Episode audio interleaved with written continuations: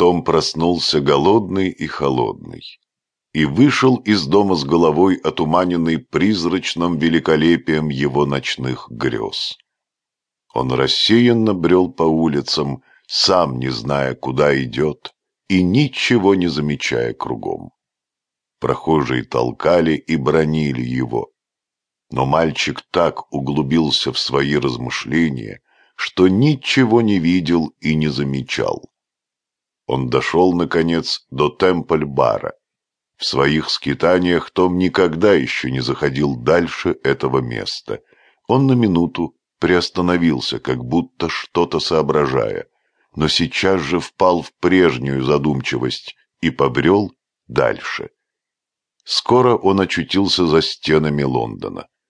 В то время Стрэнд уже не был проселочной дорогой и даже назывался улицей, хотя, надо сознаться, это была довольно странная улица. По одну ее сторону тянулся почти сплошной ряд домов, между тем, как по другой стороне были разбросаны на далеком друг от друга расстоянии великолепные дома-громады, дворцы богатой знати с большими роскошными садами, спускавшимися к реке. Теперь от этих садов не осталось и следа.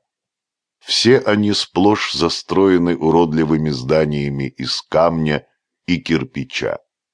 Том добрался до деревни Черинг и присел отдохнуть у подножия чудного креста, воздвигнутого в давно прошедшие времена одним развинченным королем.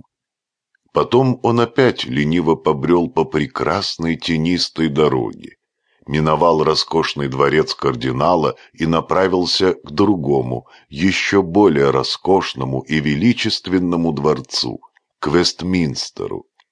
Остолбенев от восторга, том уставился на это чудо архитектуры, на огромные флигели в виде крыльев, на грозные бастионы и башни, на высокие каменные ворота с золочеными решетками, целым рядом колоссальных гранитных львов и другими символами и атрибутами королевской власти и могущества.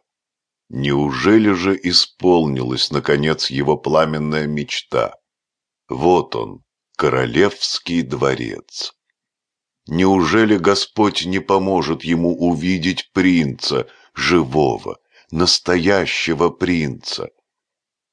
По обе стороны позолоченных решетчатых ворот стояли, как две живые статуи, вытянувшиеся в струнку, статные, неподвижные часовые, с головы до ног закованные в сверкающую стальную броню.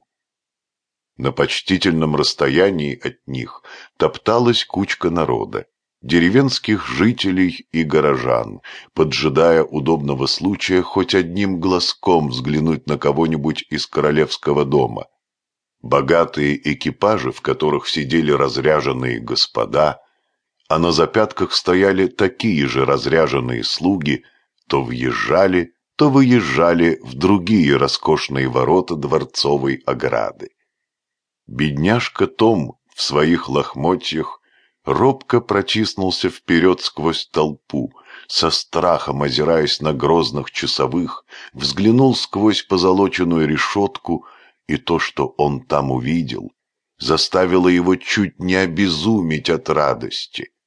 Во дворе за оградой стоял красивый, смуглый статный мальчик. Он был весь в шелке, в атласе и драгоценных каменьях, на боку у него висела маленькая, украшенная алмазами шпага и такой же кинжал.